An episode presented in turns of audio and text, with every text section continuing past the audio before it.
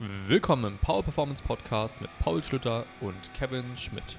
In der heutigen Folge haben wir wieder eine Menge Themen, die wir behandeln. Beispielsweise, wie man als Anfänger den richtigen Coach findet, in welchen Aspekten wir uns als Coach dieses Jahr verbessern möchten, wie wir dazu stehen, Trainingsblöcke einfach zu wiederholen, welchen Stellenwert das Besprechen und Ändern von Technik bei uns im Coaching hat und viele weitere Themen. Wir wünschen euch ganz viel Spaß bei der Folge. Ja, also es steht jetzt wohl zur Debatte, wir haben ein ähm, bisschen was gefunden im Internet. Ich habe ein bisschen was gefunden im Internet. Und ich dachte mir, das wäre doch ganz nice. Aber jetzt kommt der nächste Nieser. Ähm, oh, es wäre vielleicht ganz nice, ähm, nochmal ein bisschen was an Entertainment in die Folge, in die unsere Folge reinzubringen. Und jetzt haben wir zwei Versionen von einem kurzen Intro, das wir ähm, auch mit einspielen würden, vielleicht ab jetzt. Und ihr dürft jetzt aussuchen. Also wenn ihr das dann gehört habt, könnt ihr uns einfach kurz schreiben, ob euch Tupac oder Eminem lieber ist. Also wir fangen mal mit Tupac an. You are listening to the Power Performance Podcast with Kevin and Paul. Trust me, I'm Tupac and these are my balls. Das war Tupac. Und jetzt kommt Eminem. You are listening to the Power Performance Podcast with Kevin and Paul. Trust me, I'm Eminem and these are my balls.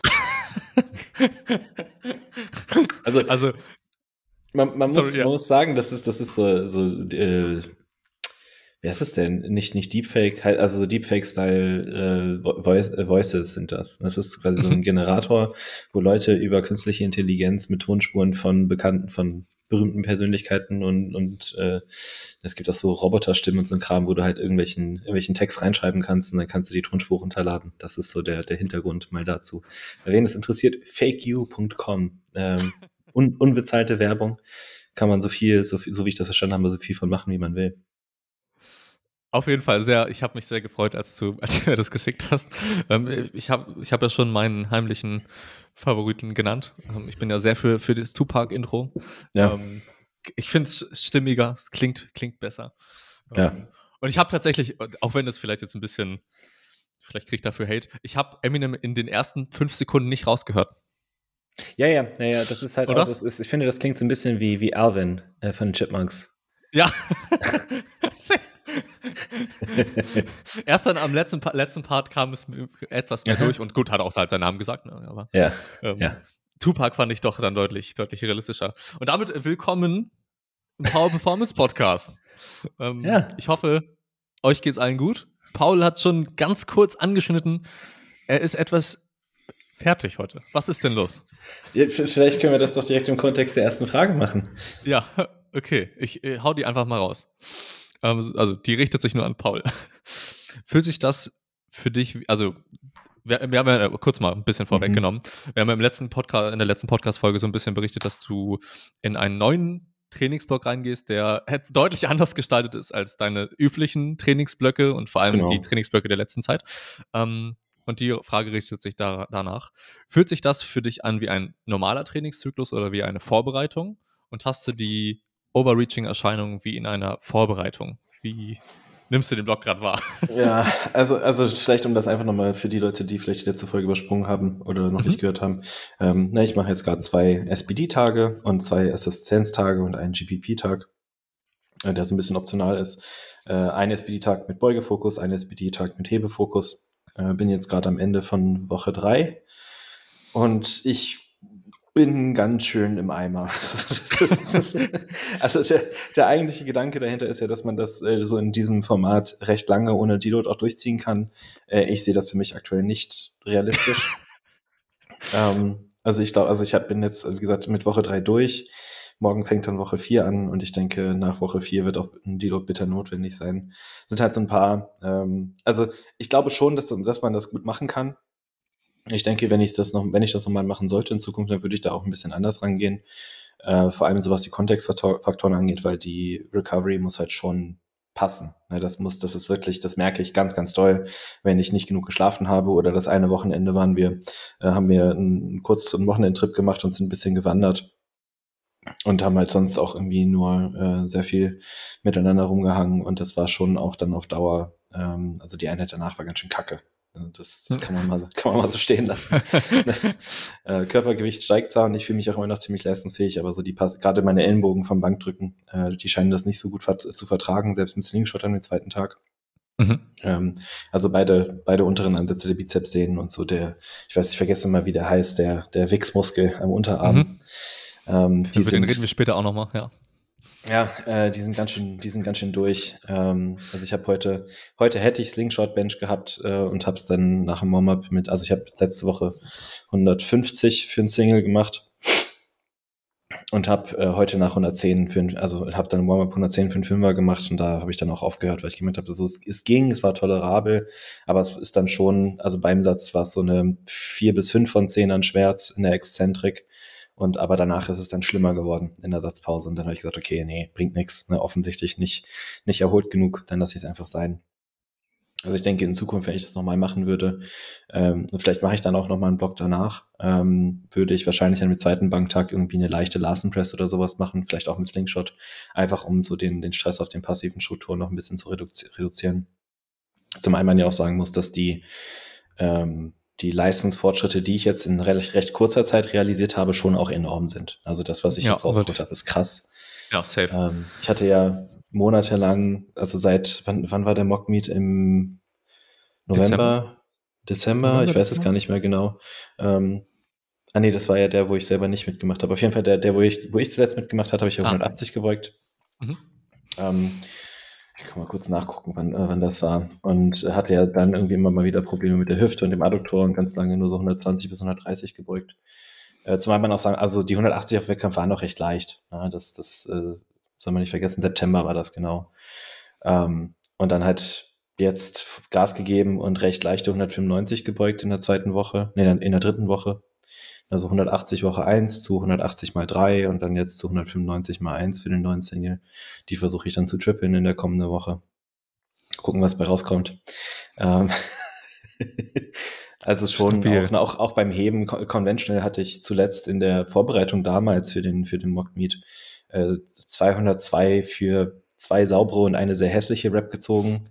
Das habe ich jetzt mit 230 gemacht. Ähm, Sumo habe ich heute 240 für einen Dreier gezogen, äh, was auch Lifetime PR ist. Und Bank äh, habe ich 145 gedrückt für einen Single, was 5 Kilo Lifetime PR ist. Und hatte halt davor, also auch die Sprünge waren recht groß. Ich hatte davor 130 für einen Triple gedrückt äh, der auch schon schwer war und dann halt die Woche drauf einen neuen Single at 8,5 bis 9 gesucht und bin dann bei 145 rausgekommen. Und ich glaube, die passiven Strukturen sind da einfach noch ein bisschen, die brauchen ein bisschen mehr Zeit.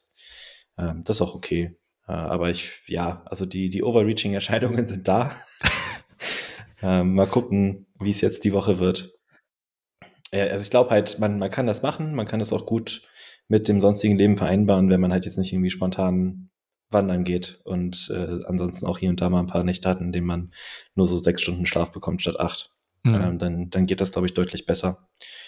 Ähm, aber ja, insgesamt bin ich soweit eigentlich zufrieden. Also die Leistung ist da. Das war ja auch so Ziel, am Richtung Ende des Aufbaus so ein bisschen mal zu gucken, wo ich ungefähr stehe, ohne jetzt konkreten Mock Meet zu machen oder so. Ich würde schon gerne noch die 200 beugen. Äh, mhm. Gegebenenfalls gehe ich vielleicht bei der, bei der Bank schon mal in eine, in eine, eine Art Deload ähm, und mache dann die, die 200. Also ich meine, wenn ich 195 für ein Triple mache, brauche ich halt auch keine 200 für ein Single machen. Da kann ich auch gleich auf irgendwie 2,5, 2,7, 2,10 oder sowas gehen. Mal schauen. Ja. Aber das wäre schon nice, äh, weil das war so das Ziel, was ich eigentlich für letztes Jahr hatte. Mhm. Äh, da kann ich mir das jetzt nochmal abholen. Safe, ja. klingt mega gut. Ich habe auf Instagram so ein bisschen ab und zu mal gesehen, ähm, vor allem jetzt in den letzten Tagen, dass da ja diese Woche einiges Stabiles gefallen ist. Ja. Ähm, um nochmal vielleicht auf den ersten Part der Frage auch so zurückzukommen, weil es mich interessiert, wie, mhm. Wie ist dann jetzt so die Herangehensweise an das Training? Es war ja vor allem, soweit ich mich erinnere, in unseren Skype, äh, Skype sag ich wahrscheinlich, in unseren Podcast-Folgen vorher, ähm, war das ja immer so, meistens war das Training, lief es nebenher mehr, nenne ich es jetzt einfach mal. Mhm. Äh, Ne, das war einfach immer ins Training gehen und dann performen und dann ab nach Hause. War der Fokus jetzt deutlich höher durch die höheren Lasten? Ja, Auf, schon. Ja. Deutlich, ja. Aber es ist ja klar. Also ich würde ja. halt, ich würde auch nicht mit, mit dem, äh, mit der etwas legereren Einstellung an, an Singles und also Singles und so rangehen wollen. Aber das ist schon auch für mich dann, dass ich hingehe und gerade an den SPD-Tagen ziehe ich das halt durch und, und liefere dann so gut ab, so gut ich kann. Ähm, also so, das, das geht dann auch schnell. Also beim Heben zum Beispiel, heute als ich gehoben habe, habe ich, glaube ich, auch für das gesamte Warm-up irgendwie eine Viertelstunde gebraucht. Äh, und war dann halt nach 20 Minuten durch, ins, äh, inklusive Abbauen danach. Ne? Ähm, also das geht schon, geht schon zügig dann, aber dann, also nach, nach der ersten Disziplin dauert es dann immer ein bisschen länger. Und in den mhm. Assistenzeinheiten, gerade weil es halt super viel unilaterale, unilateraler Kram ist, sind die Lasten da super gering. Ähm, und ich pumpe halt einfach ein bisschen. Ne? Ich, also es ist schon, schon so, dass ich mich ganz wohl fühle eigentlich insgesamt, aber ich muss halt gucken, dass ich jetzt auch dann, ich freue mich auch wieder drauf, den, den Load Focus dann wieder etwas zu reduzieren, weil der ist schon, ist schon echt hoch gerade. Und ich, ich fühle das auch. Also mein Körper gibt mir auch die Signale, dass es, dass es dann nicht mehr so lang so weitergehen kann wie aktuell. Ja. Okay. Es war ja so, wenn, ähm, um nochmal auch ein bisschen den Kontext vor diesem Blog nochmal ein bisschen mhm. in den Vordergrund zu rücken. Ähm, du hast davor ja in dem Blog auch, oder in den Blöcken, zumindest auch in dem Blog davor, hast du ja auch gesingelt, soweit ich mich erinnere, oder? Nur beim Heben. Nur beim ähm, Heben, okay, genau. genau. Das, das, ja. ähm, bei der so Bank hatte ich einen Triple, bei der Beuge halt nur sehr leichte Dreier vier, bis Vierer. Bei der, bei der Bank auch? Äh, der Bank war Top Triple und Backoff waren, glaube ich, Fünfer, wenn ich mich recht erinnere. Und da war okay. auch irgendwie, ich glaube, 130 war mein bester Triple. Okay. Aber auch schon länger her. Und die Bankleistung war so am Ende, also das war halt so am Ende von der Volumenphase, sind halt die Leistungen in den Mainlift so ein bisschen runtergegangen. Und das war mhm. für mich dann so ein Signal, okay, jetzt ist langsam, äh, ja, auch die Assistenzen haben dann langsam stagniert und dann war so Zeit, okay, jetzt ist, jetzt kann ich mal. Ne? Der Aufbau ja. neigt sich, neigt sich so einem ganz guten Punkt hin. Ich bin jetzt so auch bei ich hatte in der Woche, als, als Kerstin weg war, hatte ich keinen Kreatin genommen, da bin ich wieder, war es wieder ein bisschen runtergegangen. Jetzt bin ich, jetzt habe ich mich so bei 102 bis 103 eingependelt. Also so zwei Kilo Luft habe ich nach oben noch, wenn ich wollte, aber vielleicht spare ich mir das für die, nächsten, für die nächsten Volumenphasen auf. Ja. Schauen. Klingt richtig äh, stabil, was da zusammengekommen ist in den Wochen. Also, ja, oder? Voll gut. Ja, es ist mega geil, aber ich bin einfach so am Arsch.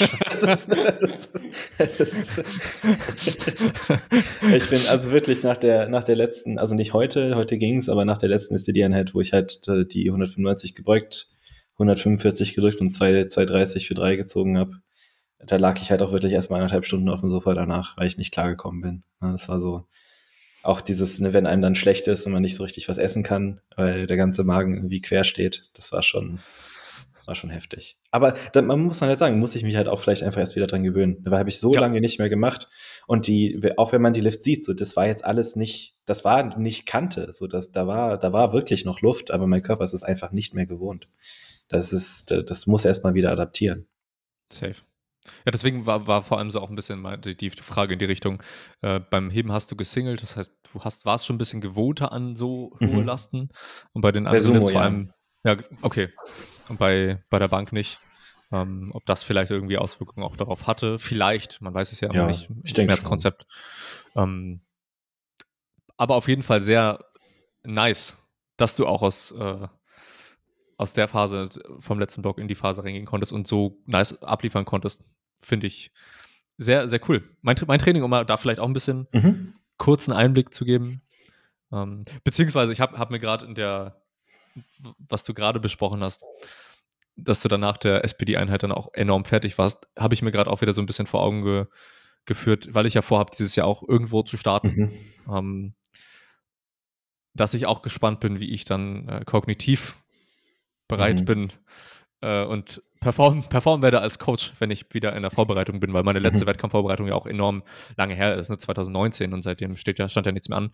Bin ich sehr gespannt, wie ich durch die Zeit dann komme. Äh, ja. bin, bin gespannt. Training läuft aber gerade bei mir auch fein. Ähm, keine Adduktorzerrung bisher. Yay. Das ist, glaube ich, all, das Einzige, was, was alle hören wollen auch. Kevin ist noch nicht verletzt. Ähm, aber ich habe auch direkt die Nachricht bekommen, noch ist ja auch nicht Woche 2 vom Blog, ne? Es ist ja, war ja immer. es ist ja sonst immer in Woche 2 durchgekommen. Also wir, wir warten nächste Woche ab und genießen und schauen, was äh, die nächste Podcast-Folge bringt. Ja, nein, du um, machst einfach mal 200 plus auf Raps und dein Adduktor ist leistungsfähig und widerstandsfähig und adaptiert an die Reize, die du setzt, weil dein Körper mit dir arbeitet, nicht gegen dir. Nee, nicht so sieht's dir. aus. Safe. Ich bin sehr guter Dinge. Um, scha schauen wir mal. Okay. Wollen wir mal reinstarten in in, in ein paar Fragen. Oh, na toll. Direkt. Kevin, Die, sag mal, was, was, was, macht denn so unser OHP-Fortschritt? Was ist denn mit deiner, mit deiner OHP? Hast du, sie, hast du sie etwa schon wieder aus deinem Training gestrichen? Nein, nein, nein, nein, nein. Die Overhead Press ist immer noch mit drin. Ähm, aber ich habe noch nicht eine, eine, eine höhere Intensität implementiert, ähm, was die Overhead angeht. Ich war da so ein bisschen, bisschen vorsichtig für, für diesen Block, weil der letzte Block dann zum Ende hin so gut funktioniert hat. Hm, wollte ich möglichst wenig, wenig verändern. Mhm. Weshalb ich jetzt nicht nochmal einen Overhead Press Single oder eine höhere Intensität reinpacken wollte. Heißt, ich knüppel die immer noch für um die 10er, 10 bis 12er, ähm, nachdem ich sieben Sätze Bank gemacht habe. Und ich, es sind halt immer noch also da kann man eigentlich nur mit dem Kopf schütteln, ne? Das ist echt. ich mache da ganz langsam einen Fortschritt, aber das, ja, warten wir mal den nächsten Block ab, wenn ich dann hoffentlich auch eine, eine schwerere, schwerere Last auflade und die mal bewege. Ich kann mir zumindest vorstellen, dass es, dass da was bei rumkommt. Zieh, zieh echt mal die ähm, in, in der Nicht-Comp-Bank-Einheit, die du hast, mach mal die OHP vor der Bank. Weißt du, wie OHP, dann eine, dann eine Zugübung und dann Bank. Es, du wirst quasi keinen Leistungsverlust bei der Bank haben, erfahrungsgemäß. Ja. Safe. Es muss kommen, muss kommen. Es ist auch angedacht für den, für meine Mittwochstraining, ne? für, die, für den Tag 2. Ähm, der Block lief leider nur zu gut, der letzte. Ich wollte, wollte ungern irgendwelche Variablen ändern, weil das äh, gut funktioniert hat zum Ende hin. Aber wir haben ja noch die, die 1AM Overhead Press äh, Challenge, die ist ja am Laufen. Ich muss dann mhm. also bald mal ein paar mehr Lasten drauflegen als 40 Kilo für 10er, 11er. sind, dann, ah. sind dann doch noch ein paar Kilo bis zum Körper. Ja, ich, ich wollte gerade sagen, ich glaube halt wirklich, eine, eine Bodyweight-OHP wird bei uns beiden noch eine Weile dauern. Also das ist jetzt auch nichts, wo ich sagen würde, yo, in den nächsten sechs Monaten oder so. Ja. Ähm, dafür ist mir meine Bank auch zu schade, ehrlicherweise. Ähm, also nicht, dass man nicht beides gleichzeitig schwer auch trainieren kann, aber ich merke schon, also wenn ich wirklich an eine Maximalbelastung gehe bei der OHP, dann wirkt sich das schon auch auf die, auf die Schultern so eine Regeneration aus. Äh, ich habe tatsächlich in diesem Blog, wer hätte es gedacht, keine OHP, also zumindest keine mhm. langhette OHP. Ich mache nur diese ähm, Bottom-up Kettlebell Presses, die mein absoluter Endgegner sind mit 8 Kilo. Es ist, hast, hast du die schon mal gemacht? Bis ganz lange her. Also, also wird, ich war wirklich geschockt, äh, wie krass der Unterschied bei mir links-rechts ist. Also rechts mit den mit, mit 8 Kilo easy. Also ich mache die für Achter und das ist rechts gar kein Problem. Ich könnte gefühlt noch zwölf weitere machen und links verrecke ich so bei der siebten, achten Wiederholung. Das ist wirklich eine Reps Reserve null. Ne? Das ist so heftig einfach. Und ich warte so ein bisschen noch darauf, dass der Schalter sich in meinem Hirn umlegt, dass es auch links wieder ein bisschen besser funktioniert. Ja. Ähm, das ist schon äh, sehr, sehr interessant auf jeden Fall. Ich, ich habe ja. gesehen, ein paar Leute von dir machen die jetzt auch, oder? Habe mhm. ich das richtig gesehen? Äh, ja. Wie läuft das bei denen? Wie, wie, empfinden die die Übung? Ja, das ist wieder so dieses, äh, das, das, die Coaching-Pyramide, ne? So man, ich, ja, ich, ich habe das jetzt von, von oben wieder reingestreuselt. Jetzt, jetzt geht es, es ist zu warten, weil es bei den anderen Leuten ankommt, die auch selber Coaching, Coaching machen. Ähm, ja, die finden das cool. Es ist ja auch eine coole Übung, so, ne? Gerade, ja. also ich habe jetzt auch bei meinen Athleten nochmal äh, separat von so dieser Orga-Gruppe, die ich habe, so eine äh, Austausch- Bullshit-Chat-Gruppe aufgemacht bei WhatsApp, wo man sich dann auch gegenseitig so ein bisschen herausfordern kann und so. Da gab es jetzt eine, eine Sleeves anziehen Challenge und die Bottom-up Kettlebell Presses wurden auch heiß diskutiert. Also es ist schon, äh, es ist schon eine ganz coole Sache, wenn man dann auch gegenseitig so ein bisschen drauf schauen kann, ähm, wer, wer wie wo gerade steht und so. Äh, elf Sekunden übrigens mein Rekord. Also äh, ne, sitzt, sitzt, hast die Sleeves vor dir mhm. auf dem Boden, Schuhe sind aus. Wie schnell kriegst du die Sleeves an? Elf, ich war bei elf Sekunden. Boah, das ähm, schnell. Ja, ich ziehe die halt einfach nur hoch. Ja, das sind halt von Titan die Dinger, die sind unten nicht, die sind, die sind nicht konisch, die sind relativ gerade eigentlich, die sind unten minimal dicker, äh, minimal dünner als oben. Die kriegst du easy einfach hoch. Das ist gar kein okay. Stress. Ich brauche bestimmt 30 Sekunden, ja, das sind dann immer so, oh, ich, oh, ich muss jetzt im Warm-up meine, meine Sleeves anziehen. Da muss ich jetzt erstmal meine Leggings oder meine langen Socken rauskramen, die anziehen, dann die Sleeves drüber anziehen und dann wieder ausziehen. Und äh, fünf Minuten später, und wenn ich dann komplett schweißgebadet bin, kann ich mein Beuge-Warm-up fertig machen mit Sleeves, die viel zu eng sind. Hast du gut zusammengefasst. Beschreibt es ziemlich gut, Mann. Ähm, aber ich, also ich, ich, ich sehne mich auch immer eigentlich danach, wenn ich jetzt meinen, wenn, klingt richtig, richtig weird, aber wenn ich mein Fahrrad-Warm-up mache, dann so mein allgemeines Warm-up und dann zum Spezifischen komme, ab 100 Kilo ungefähr 100, 120 ziehe ich die Sleeves mhm. an und ich, wenn ich bis dahin noch nicht so richtig warm bin, freue ich mich immer auf das Sleeves anziehen, weil ich dann weiß, ah, jetzt gleich bin ich aber, gleich wird's gleich bin ich richtig warm. Welche, welche Größe trägst du? Äh, M. In SPD, ne? Genau. Ja, das aber die auch die schwarz-roten, wenn ich mich richtig erinnere. Ähm, ich habe aktu äh, aktuell habe ich die weiß-schwarzen, die Ah ja, Eclipse okay. Dings da. Ich, also ich bin, bin von den von den schwarz-roten in L zu den Mhm. schwarz-weißen in M runtergegangen. Ja, die Hab sind ja jetzt, etwa, etwa gleich, meine ich, oder? ja, macht gar keinen Unterschied. Ich habe jetzt schon von einigen gehört, dass die mit den Eclipse Knee Sleeves die irgendwie besser finden, die fester finden, was auch immer. Ich habe, um ehrlich zu sein, gar keinen Unterschied. Erstmal Mhm. gemerkt, was die, die unterschiedliche Kollektion angeht und auch von Mhm. L auf M nichts wirklich. Ja. Also Ja, ist, ich, keine Ahnung, ich, ich habe auch äh, S- SBD-Sleeves kaufe ich mir, glaube ich, nicht mehr. Ähm, rate auch meinen Leuten eigentlich nur davon ab, weil die Qualitätskontrolle halt echt für den Müll ist. Da hatten wir ja schon Mhm. ein paar Mal auch drüber gesprochen, glaube ich. So dass teilweise bestellt man Sleeves und kriegt zwei unterschiedlich lange. mhm. Das ist, das ist ja doch so. Okay, ich habe halt 90 Euro für die Dinger gezahlt, da sollten die schon auch gleich groß sein. So. Ja. Ähm, ich finde es halt, ich finde es ja tatsächlich schade, dass die äh, Titan und Insa Sleeves nicht einfacher verfügbar sind in Europa. Das ist so das Ding, ne? weil das dann, dann bleibt dir ja nicht mehr viel. So, die, auch die Stoics kommst du nur schwer dran. Die von A7 kannst du halt bestellen, aber die, die kenne ich tatsächlich gar nicht. Ähm, Strength Shop sollen okay sein, habe ich gehört. Aber ich glaube am Ende, also die, die Sache, wenn wir mal kurz über, über Sleeves quatschen, Mhm. ähm, ich glaube, viele Leute tragen im Training einfach zu enge Sleeves. Das ist einfach nicht notwendig. So, das, der, ein, ein Grund, warum man Sleeves, Sleeves tra tragen sollte oder wollen kann, ist halt, damit sie die Knie ein bisschen warm halten. Das ist schön, das fühlt sich gut an.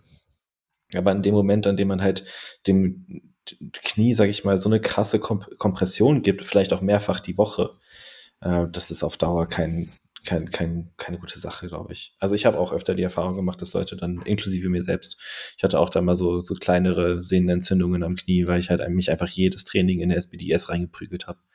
Und das so drei, dreimal die Woche fürs Beugen. Ähm, also ich meine, damals habe ich noch so 86 Kilo gewogen, also das ist schon lang her. Ne? Ähm, aber das ist, ist halt, halt auch unnötig. Für was? So damit du in Geht der deinem, Unterschied, ja. in deinem Kopf so zwei Kilo, äh, zwei Kilo mehr beugen kannst. So grat gratuliere. Das ist, ist die Zeit halt einfach nicht wert. In der, in der Zeit, wenn man so lange braucht, seine Sleeves anzuziehen, kann man derzeit fast einen extra Beugesatz machen. Ja. Safe, das stimmt. Ich hab, werde auch nie mit dem Gedanken spielen, mir in irgendeiner Art und Weise mich in S jetzt irgendwie reinprügeln zu müssen. Ja, für den. Wettkampf finde ich es legitim. So, wenn man sagt, dass, Mhm. man, dass man das mag und dass man das haben will, dann go for it. Gar, gar keine Frage. Aber so für den regulären Trainingsbetrieb ist es mir, ist es mir die Mühe einfach nicht mehr wert. Als ob ich Bock habe, so zwei Minuten damit. Ich meine, ne, wie gesagt, auch so, wenn man es halt drauf anlegt, geht das schnell. Aber wenn man das normal macht, dann dauert das wirklich mal so zwei bis drei Minuten, bis man die Sleeves oben hat. Das ist, warum? Das ist einfach, ach. Ehrlich, also äh, um mal noch ein kurz ein bisschen Ausblick von mir zu geben. Ich, Mhm. Also meine Sleeves, die neigen sich bald bestimmt dem Ende entgegen. Also manchmal, also die, die, die der rechte Sleeve ist schon so ein bisschen deutlich lockerer. Der Mhm. ist nicht mehr so wirklich tight wie der linke. Mein nächste, meine nächsten Sleeves werden wahrscheinlich äh, von Bukia, die Ah Sleeves. ja, stimmt, die gibt's auch noch, ja. Ähm, Habe ich halt gar keine Erfahrung mit. Mhm. Äh, aber wir haben halt, also unser Vorstandsvorsitzender ist da, glaube ich, irgendwie Vertreter für Deutschland für oder sowas in die Okay. Richtung, kein Plan. Ähm, und der vergibt die dann auch gerne mal an seine Athleten, Athletinnen. Also teste ich die natürlich dann auch mal aus. Ne? Also bin Ja. ich mal gespannt, wie die so sind. Ähm, kann mir nicht vorstellen, dass die in irgendeiner Art und Weise scheiße sein werden. Kann ich mir nicht vorstellen. Aber gucken. Ich habe bisher Gutes gehört über die Teile, tatsächlich. Stimmt, die hatte ich vergessen. Und sind halt auch nicht so teuer, ne? 75 ist halt okay. Ja, und die sind halt verfügbar. Das ist so, das ist Ja. so das Ding. Ne? So was, was bringt's mir zu hören? So, ja, die Insa, Insa Sleeves sind so viel enger und bla. So, ja, teuer, aber ich habe auch keinen Bock, 200 Euro für ein, für z- ein bisschen Neopren auszugeben. Ja, safe. Ähm, weißt du, wenn ich, also der, irgendwann ist halt auch der Punkt erreicht, so, wenn, wenn ich mir so enge Sleeves anschaffe, nur um vielleicht ein kleines bisschen mehr zu beugen, dann kann ich auch gleich in Raps beugen. So, dann, dann mache ich es wenigstens vernünftig. Ne? Kann ich auch gleich equipped starten. ja, ich, ich kann, ja mal, kann ja mal Bescheid geben, wenn ich mir, wenn ich, wenn ich mir die zugelegt Ja. habe irgendwann, Sehr gern. wie es dann so aussieht. Hm, Um mal ein bisschen überzuleiten zu ein paar weiteren Fragen, weil bisher haben wir ja noch nicht so, noch nicht richtig, richtig tief reingegangen in die Fragen. Ähm, Klassisches Intro. Perfekt, genau. Und zwar Frage 3. Äh, wie kann ich als Noob, also eineinhalb Jahre Krafttraining-Erfahrung, den richtigen Coach finden? Es gibt so viele. Wie kann man da durchblicken und äh, welcher Coach ist der richtige für die Person? Was würdest du als, Tipp, Mhm. als Tipps geben? Ähm, also ich glaube, eine, ein super wichtiger Faktor ist, ähm, ist es jemand, der das hauptberuflich macht oder der das nebenberuflich macht? Ne, Habe ich da jemanden sitzen, der so das Coaching abends macht, wenn er von der regulären Arbeit nach Hause kommt, oder habe ich da jemanden sitzen, der das halt Vollzeit macht und sich die Zeit dafür nimmt? Das ist, glaube ich, grundlegend schon mal eine sehr wichtige Sache. Ähm, unterscheiden würde ich da vielleicht höchstens nochmal bei den Leuten, die vielleicht irgendwie nebenher in einem womöglich eigenen Studio arbeiten. Also wenn ich, wenn das halt jemand ist, der noch selber vor Ort auch coacht und auch ein Online-Coaching anbietet, dann wäre das kein, äh, kein Ausschlusskriterium für mich. Ähm, ich glaube, Bildungshintergrund ist ein, ist ein Faktor, äh, ohne dich da jetzt vor, vor den Bus werfen zu wollen, was das angeht. Ähm, Alles gut. Das ist schon, schon auch was, wo ich initiell zumindest in der Aufstellung das als, als so eine Art Pluspunkt setzen würde. Mhm. Ähm, dann halt das, was man von den Athleten und Athletinnen sieht, die bei der Person sind. Ähm, inwiefern, also ich, ich glaube, eig, zumindest eigene Erfahrung in dem Sport ist auch ein Faktor, der vorhanden sein sollte. Also ich würde mich mhm. jetzt nicht irgendwie von einem von einem Fußballtrainer coachen lassen wollen, der mal eine IPFC-Lizenz gemacht hat. So, das bockt nicht. Ähm, und dann, also dann kommen halt so die persönlichen Faktoren. Ne? Kann ich, kann ich mich mit der Person, habe ich da zumindest den Eindruck, dass wir ungefähr auf einer Wellenlänge sind? Äh, sind da vielleicht andere äh, Faktoren noch mit dabei, die es, die es eher abgrenzen würden? Will ich jetzt jemanden haben, der in, in seiner Freizeit FIFA spielt und Shisha raucht? Oder will ich jemanden haben, der äh, irgendwie auf Fortbildungen geht und sich weiterbildet, ähm, macht ja dann schon auch einen Unterschied. Ähm, ich überlege gerade, vielleicht auch geografische Nähe, wenn das, ein, wenn das was mhm. ist. Also wenn man halt selber den Anspruch hat, dass man sagt, okay, das ist, ich würde auch gerne mal vor Ort mit meinem Coach trainieren können. Äh, manche bieten das ja an, manche auch nicht. Ja, das äh, müsste man dann halt, müsste man dann halt erfragen. Ähm, und dann, ob ich halt ob es irgendwie so Spezialisierungen oder Nischen gibt. Also das sage ich auch recht eigennützig. Ich habe halt meine Sportpsychologie-Nische ähm, du hast dich ja jetzt auch in letzter Zeit viel weitergebildet in die Richtung, was das angeht. Ähm, manche Leute sind dann eher, ne, also wenn ich jetzt zum Beispiel äh, Pürzel, äh, den ich eher kritisch sehe, hat halt so seine biomechanische äh, Spezialisierung. Dann gibt es jemanden wie Kevin Wiethoff, der Physiotherapeut ist. Also wenn ich jemand bin, der vielleicht eher ähm, so verletzungsaffin ist, sag ich mal, oder überbelastungsaffin, dann würde ich vielleicht zu so jemandem gehen. Ähm, wenn ich jetzt äh, jemanden haben will, der vielleicht auch Erfahrung im Bodybuilding-Coaching hat, wenn ich ein, ein, ästhetisches Grundbedürfnis habe, dann würde, würde es mich vielleicht eher dahin ziehen. Oder CrossFit oder Calisthenics oder was auch immer, gibt's ja, gibt's ja, denke ich, eine gute Bandbreite. Also ich würde sehr genau überlegen, okay, was, was will ich denn aus einem Coaching haben? Äh, was sind, also beziehungsweise was, was sind für mich Grundvoraussetzungen, was die Qualifikation angeht? Äh, was genau möchte ich aus dem Coaching haben? Was sind so die Ressourcen, die mir die Person bieten kann? Äh, und dann, wie ist die persönliche Passung? Äh, und als letzten Faktor, was, was machen die bestehenden Athleten und Athletinnen für einen Eindruck? Und wie, ja. wie wird da vielleicht auch trainiert? Und manchmal sieht man ja auch, keine Ahnung, wenn ich jetzt, also ich persönlich, wenn ich jetzt zum Beispiel sehen würde, okay, der, ne, das, der ist ein Coach und der gibt seinen Leuten sechs mal zehn Grundübungen, egal auf welchem Niveau die sind, dann hätte ich da absolut gar keinen Bock drauf. So, das ja, ist halt einfach, einfach keine Sache, mit der, mit der ich mich kaputt machen wollen würde.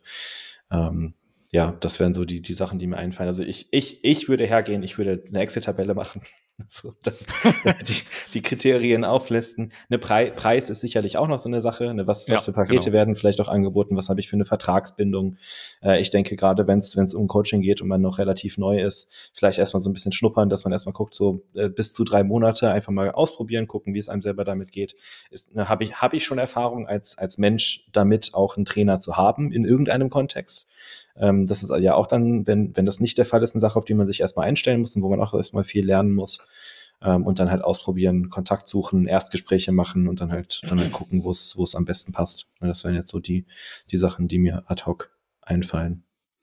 Ja, ich glaube, da war eine Menge dabei. Also ich glaube, ähm, wenn man jetzt ein Athlet, eine Athletin ist, die jetzt auf, auf Suche nach einem Coach ist, man aber generell noch nicht so wirklich die Erfahrung hat, wie, wie ein Coaching überhaupt so abläuft und so weiter, macht es halt entweder, entweder halt, es macht voll Sinn, klar ein Erstgespräch mit dem Coach zu suchen. Was ja. du aber auch oft schon ähm, herausgestellt hast, ist halt auch einfach mit den Athleten und Athletinnen von dem jeweiligen Coach zu reden, wie viel ja. wert das auch im Endeffekt sein kann. Wie, ja. wie, es ist ja bei manchen, es sollte ja zumindest nicht so sein, aber es ist bei manchen ja vielleicht eine, besteht eine Diskrepanz aus den angebotenen Leistungen und die der wirklichen Leistung. Ja. Ähm, ne, der Coach gibt zum Beispiel an, dass es sehr frequenten Kontakt mit den Athleten, Athletinnen gibt. Fragt man da aber die Athleten und Athletinnen, ist Eine E-Mail pro Monat.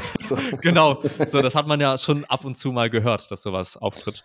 Ähm, ja. Und ob vielleicht gewisse Athleten, Athletinnen bevorzugt, bevorzugt werden im Gegensatz zu anderen und so weiter. Ja. Ähm, und einfach mal bei den Leuten zu fragen, wie äh, läuft das denn bei dem, bei dem Paul ab? Wie läuft das denn bei dem Kevin ab? Ja. Ähm, bist du zufrieden? Was, wie läuft das Ganze? Also wie sind die Kommunikationsstrukturen? Ähm, aber auch als Hauptfaktor, als Hauptfaktoren für wenn ich mir jetzt einen Coach suchen würde, wären auf jeden Fall die, die Hauptfaktoren. Ja, obwohl das wahrscheinlich anders ist, eine andere Situation ist als jemand, der noch Neuling ist, mhm. nenne ich es jetzt mal. Ähm, wären auf jeden Fall Sachen, Persönlichkeit, auf die ich extrem achte, auf, achten würde. Wenn, das muss harmoni also harmonisch sein, sonst bringt es vielleicht nicht so viel. Ähm, und mir, mir wäre es zumindest vor allem sehr wichtig, jemand zu haben, der vielleicht nicht ganz so in seiner Medienpräsenz, also wenn, wenn es eine gewisse Präsenz gibt, nicht so wirkt, als wenn ähm, die Person in starke Strukturen sich packt, also zu, zu rigide in, seinen, in, in den Meinungen ist ähm, und mhm. viel gepredigt wird, nenne ich es jetzt einfach mal, dass da, so und so muss das sein, so und so muss das sein, sondern dass eine gewisse Flexibilität besteht. Aber das ist natürlich schwierig im Vorhinein zu erfahren. Ne? Das ist vielleicht ja, was, ja. was man mit Gesprächen mit den Leuten. Aber so, also du meinst so Richtung äh, viel, viel pauschale Aussagen, so die genau. Richtung. Ja, ja genau. Okay. Ja. Äh, aber dafür braucht man ja auch tendenziell ein gewisses Knowledge dann dafür, um zu wissen, was. Stimmt ja, wobei ähm. ich meine, ich meine, auch da kann man halt sagen, so dass äh, man muss ja nicht mal mehr das fachliche Wissen haben. Also ich bin jetzt kein Mediziner, bei, bei Gott nicht, aber wenn ich irgendeinen so äh, Fitnessarzt, äh, der nur eine Privatpraxis hat, auf Insta sehe und der Posts mit den Titeln hat wie die, diese drei Sachen musst du tun, um deine Leberwerte zu verbessern. Oder ja. äh, ne, so, so, da, das ist die eine Sache, die niemand macht, die alle machen sollten. Und halt so, so clickbaity, besch beschissener Kram. Mir fallen heute keine vernünftigen Beleidigungen ein. ähm, so, ähm, da, also dann, dann, dann sind das, das sind ja so die klassischen Zeichen dafür, ne, dass da jemand ist, der auch sehr, ähm, sag ich mal, pauschal in seiner Herangehensweise ist bei vielen Sachen. Safe, genau, stimmt. Man muss sich ja nur, ähm, wenn ich jetzt die Person bin, die eineinhalb Jahre Krafttraining macht und einfach vielleicht mal, keine Ahnung, ob es Instagram ist oder was auch immer, einfach mhm. mal zu schauen, was für ähm, Inhalt wird denn geboten, was wird, also was sagt die Person aus und das auch zu vergleichen mit, mit anderen Leuten, ne? Wenn, ähm, und dann erkennt man ja tendenziell ein Muster, ob die Person recht pauschal alles oder rigide Meinung von etwas hat und mhm. dann nicht so bereit ist, vielleicht umzudenken oder ähm, denkt vielleicht auch, dass er, dass die Person, ähm, dass sie recht hat mit ihren Meinungen, so wie sie sind, dass sie so festgeschrieben sind. Äh, Glaube ich doch, funktioniert doch, so wie du, wie du das auch meintest, wenn man sich mal ein bisschen links und rechts umschaut. Ja. Ähm, aber das sollte man auch machen. Ich finde, ähm, wenn man auf der Suche nach einem Coach ist und man auch nicht genau weiß, zu wem man gehen möchte, macht es halt einfach auch Sinn, sich umzuhören, umzuschauen und bei mehreren vielleicht auch zu Kontakt zu suchen und sich jetzt nicht nur einen rauszupicken und dann sofort ja. straight reinzugehen, außer man ist halt super davon überzeugt, aber sonst halt sich so ein bisschen breitfächer, ähm, breit gefächerter bei allen umzuhören. Finde ich zumindest. An der Stelle sei trotzdem so mal gesagt, äh, ne, hier an, auch an, konkret an die Person, die die Frage stellt. Ich bin sicher, Kevin hat noch ein Plätzchen frei. Ja, ähm, safe. Also auch da einfach mal anfragen. Ähm, bei mir ist da, jetzt sind tatsächlich ein paar Leute wiedergekommen, die früher bei mir waren, deswegen ist es um, umso voller, als es vorher schon war. als du schon keine Plätze hattest, ne? Genau. ja, ja. ja ne, die Leute, die, die schon mal bei mir waren, die, die haben immer einen Platz. Ne? Das ist so, das, die, die können immer wiederkommen. Ähm, aber auch da würde ich das Angebot machen, wenn halt erstmal geschnuppert werden will. Ich habe ja ähm, zwei, zwei Leute, die ich men mentore ähm, im, im Coaching-Bereich die genaue Zukunft äh, auch so in Richtung Eingliederung und so weiter ist da noch unsicher, aber die lernen gerade bei mir an. Ähm, und die hätten auch sicherlich immer mal ein Plätzchen frei, wo ich dann halt so, eine, so ein bisschen eine, eine prüfende Hand drüber halten kann. Also wenn es eine etwas kostet, ne, das ist dann halt ein bisschen kostengünstiger in, in dem Bereich als vielleicht andere Coaches, ähm, dann wäre das sicherlich auch eine Option. Also wer da Bock drauf hat, kann sich auch einfach melden. Safe. Okay, lass uns mal ein bisschen, ein bisschen weitergehen. Oder wir sind, bleiben eigentlich bei unserer Tätigkeit als mhm. Coach. Mhm. Ähm, die Frage, schon, schon fast thematisch heute, die Fragen, die wir bekommen haben, ne? Ja, komisch. ähm, in, in welchen Aspekten möchtet ihr euch dieses Jahr als Coach verbessern? Hm. Gibt es so bestimmte mhm. Sachen, die dir im Kopf rumschwirren?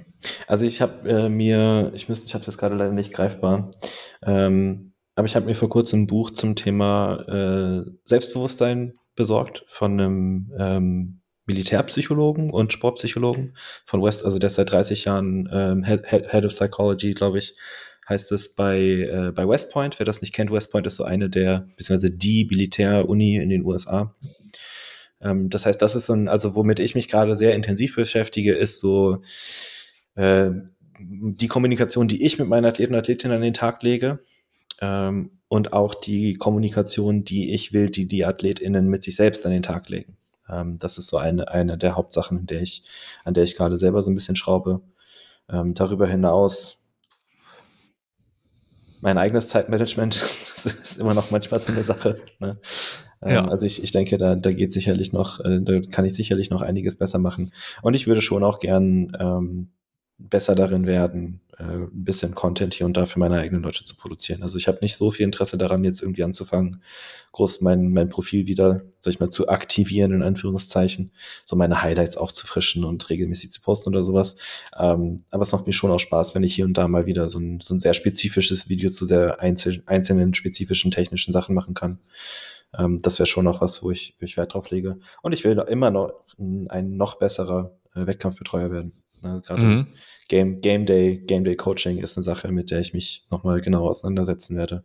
Äh, da habe ich mir auch von äh, Avi Silverberg, falls du den noch kennst, mhm.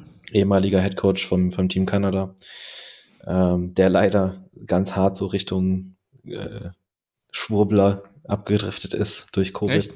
Ja, ja, oh. richtig übel. Ähm, hab ich, ich hatte mir den Kurs damals gekauft, bevor das so war, nur um das mal klarzustellen. Ich würde das sonst hätte, sonst hätte ich das nicht gemacht. Ähm, ja. Aber dann habe ich das so irgendwie paar, paar Monate später habe ich das gesehen und dachte mir so, ah fuck. ist, ja. ähm, aber den, äh, den Kurs will ich mir dann auf jeden Fall nochmal gönnen, wenn es so Richtung deutsche Meisterschaften geht, äh, dass ich da auch nochmal, also weil schon hier und da so ein paar, äh, ein bisschen Potenzial für, für Rekordbrüche besteht in, den ein, in der einen oder anderen Gewichtsklasse. Und da muss, muss das halt schon auch stimmen. Das wären so die Sachen, die, die ich am relevantesten sehe. Wie sieht es bei dir aus? Was willst du verbessern bei dir als Coach? Ja. Ähm, du willst ein Büro mieten. Ja, das, das sowieso, das wäre eine Riesenaufwertung, ähm, auch was so dies, das Zeitmanagement angeht.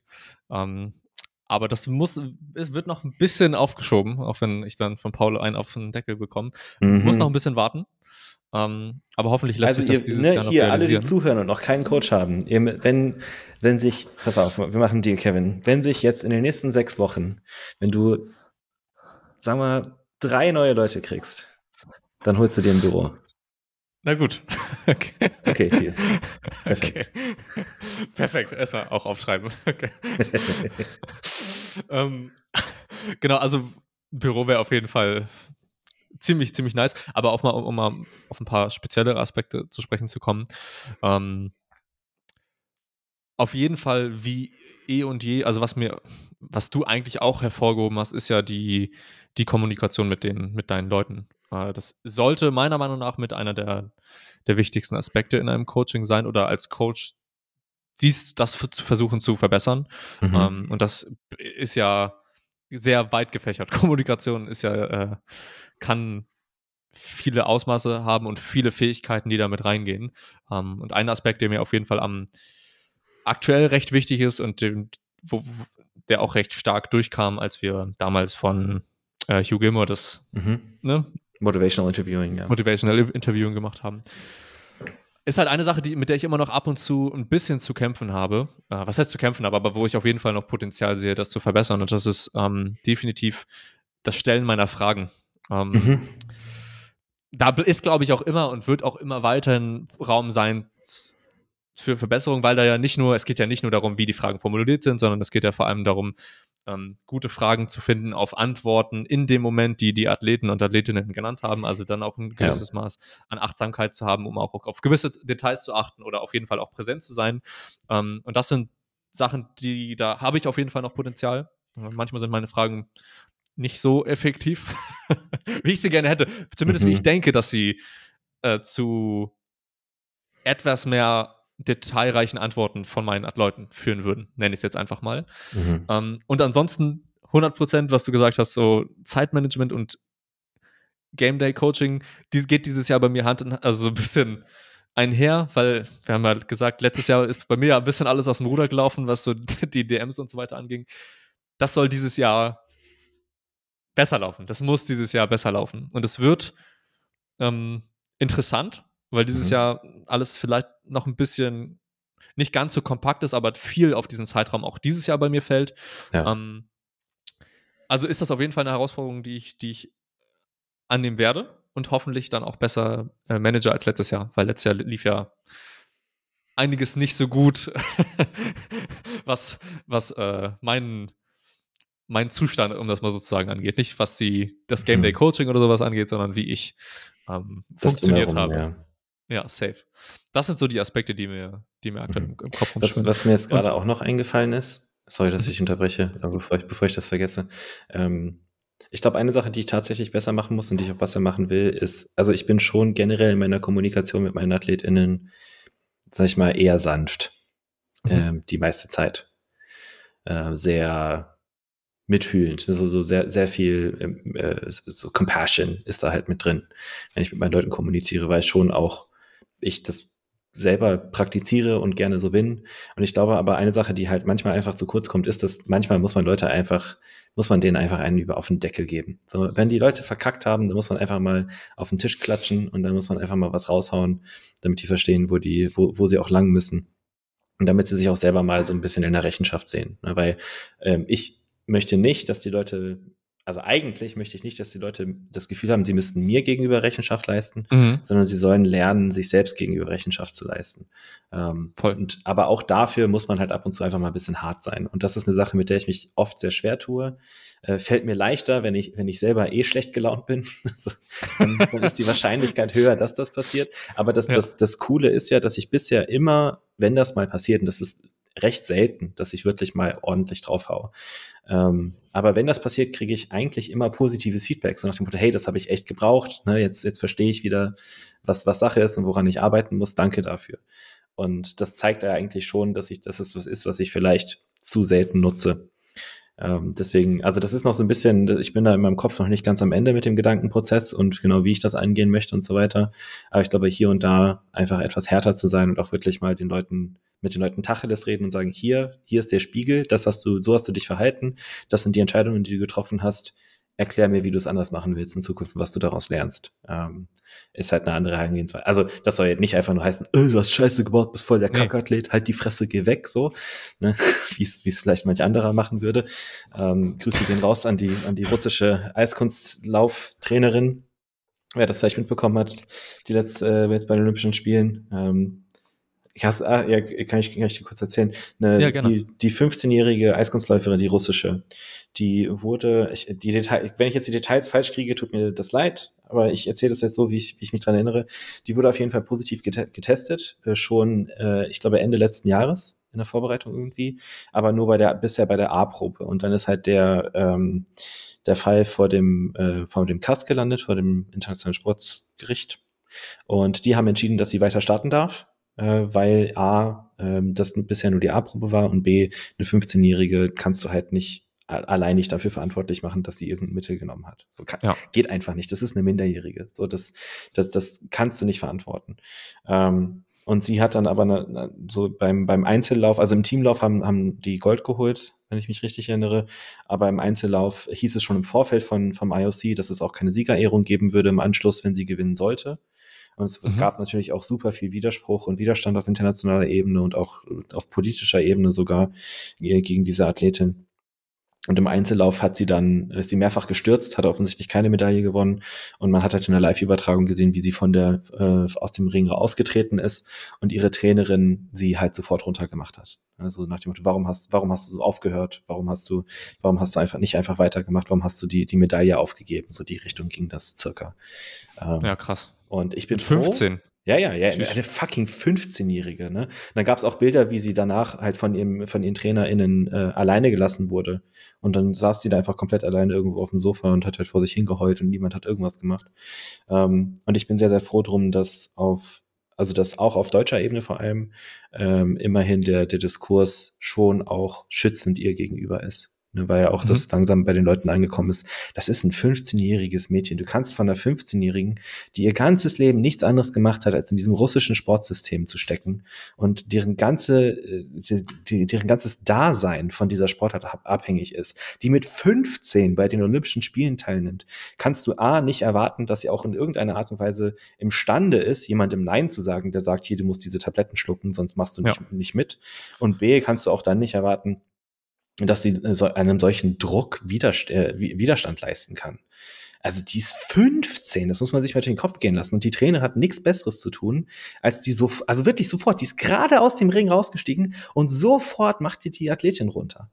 Ähm, und dass das in, überhaupt noch in der Sportkultur vorhanden ist, und ich weiß, dass, ich bei, dass das bei Gott nicht der, der einzige mhm. äh, Fall ist, ähm, auch nicht in Deutschland. Auch, auch in Deutschland kommt das, kommt das immer wieder mal vor. Ähm, das ist ein absolutes Unding und das hat im Sport nichts zu suchen. Äh, auch abgesehen davon, dass sie eine 15-jährige Athletin ist. Da kann, könnte auch eine volljährige Athletin gewesen sein, die gerade eine, eine Einzeldisziplin verkackt hat. Du hast als Trainerin nicht herzugehen und deine Athletin runterzumachen direkt danach. Das ist, also das ist, das grenzt für mich an Missbrauch. Voll. Wow, krass.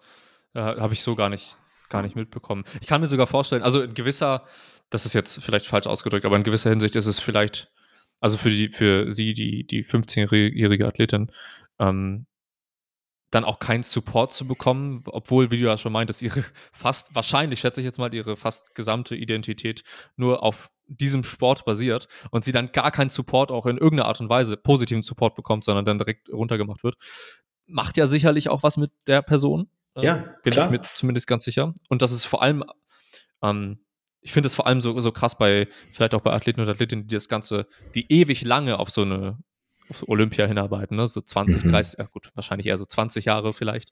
Ähm, und komplett ihr gesamtes Leben. Das waren jetzt in Anführungszeichen vielleicht nur, nur elf Jahre, was natürlich viel ist mhm. bei ihr, oder elf bis zehn Jahre. Ähm, die 20, 20, 25 Jahre darauf hinarbeiten, bei Olympia zu starten und dann, was da für ein Druck mit einhergeht. Ich glaube, viele, viele ähm, wissen auch gar nicht, es ist ja nicht nur der Druck dann in der ähm, nicht nur der Druck, der Leistungsdruck, dann, äh, wenn man da auf der, auf der Bühne steht oder was auch immer da mhm. performt halt, ähm, sondern der Druck, dass ja das ganze Leben nur darauf ausgerichtet war. Ähm, das, das, das ja. ist vielen nicht klar, dass dann auch ja gar keine, ähm, gar kein anderer Grundpfeiler mehr besteht für die Person, wenn jetzt dieser Pfeiler einbricht von Olympia, dass das nicht mhm. alles klappt, dass dann ja gar kein Rückhalt mehr da ist und viele dann ja auch in gewisse mentale Probleme abrutschen könnten. Ja. Ja, ja, ja. Da, also ich meine, da gibt's von äh, vom Valentin Marxer heißt der. Äh, das war auch der Sportpsychologe vom Robert Enke. Äh, mhm. Der hat zusammen mit, ich, muss, ich habe es hier stehen, ich müsste mal gucken. Sekunde. Ähm, mhm. ah, hier.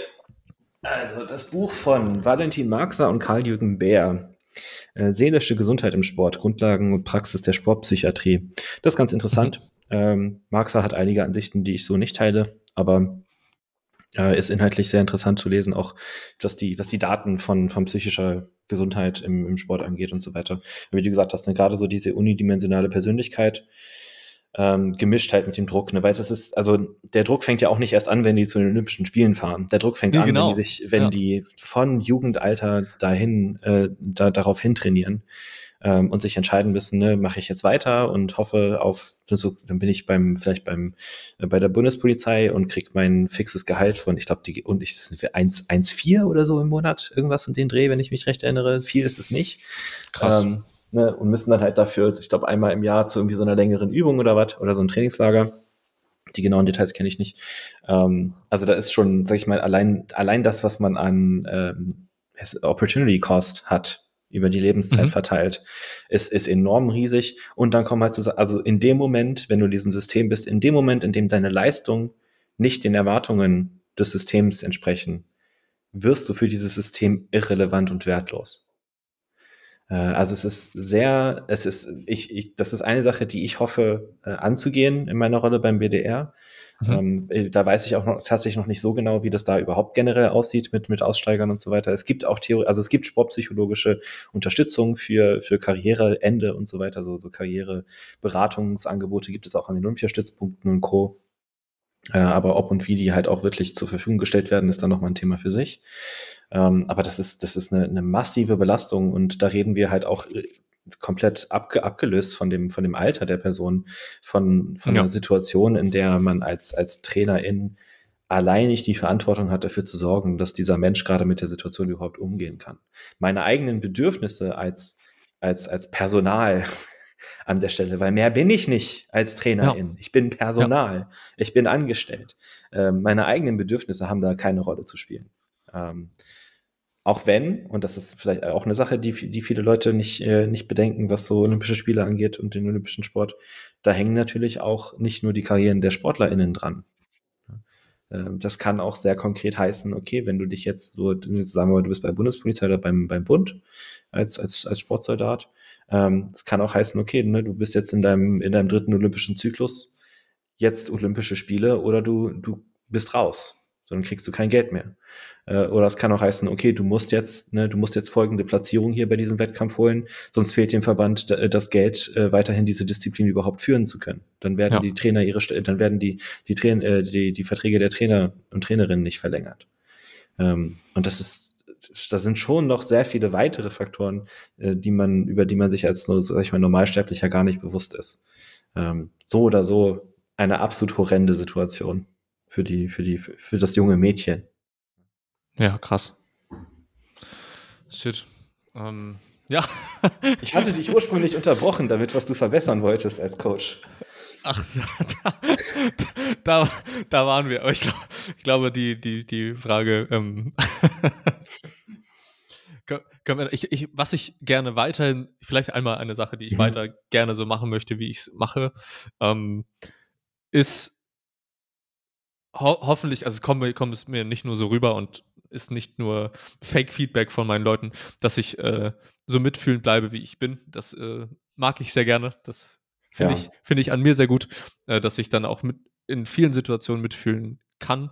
Ähm, und mitfühlen bin. Mir fehlt aber auch, das muss ich, muss ich auch sagen, ganz klar, das, was du, wie wir überhaupt auf dieses ganze Thema gekommen sind, ähm, dann auch mal, wie, wie nennst du es immer, den, den Coaching-Hammer zu, mhm. zu, zu, zu schlagen oder wie auch immer.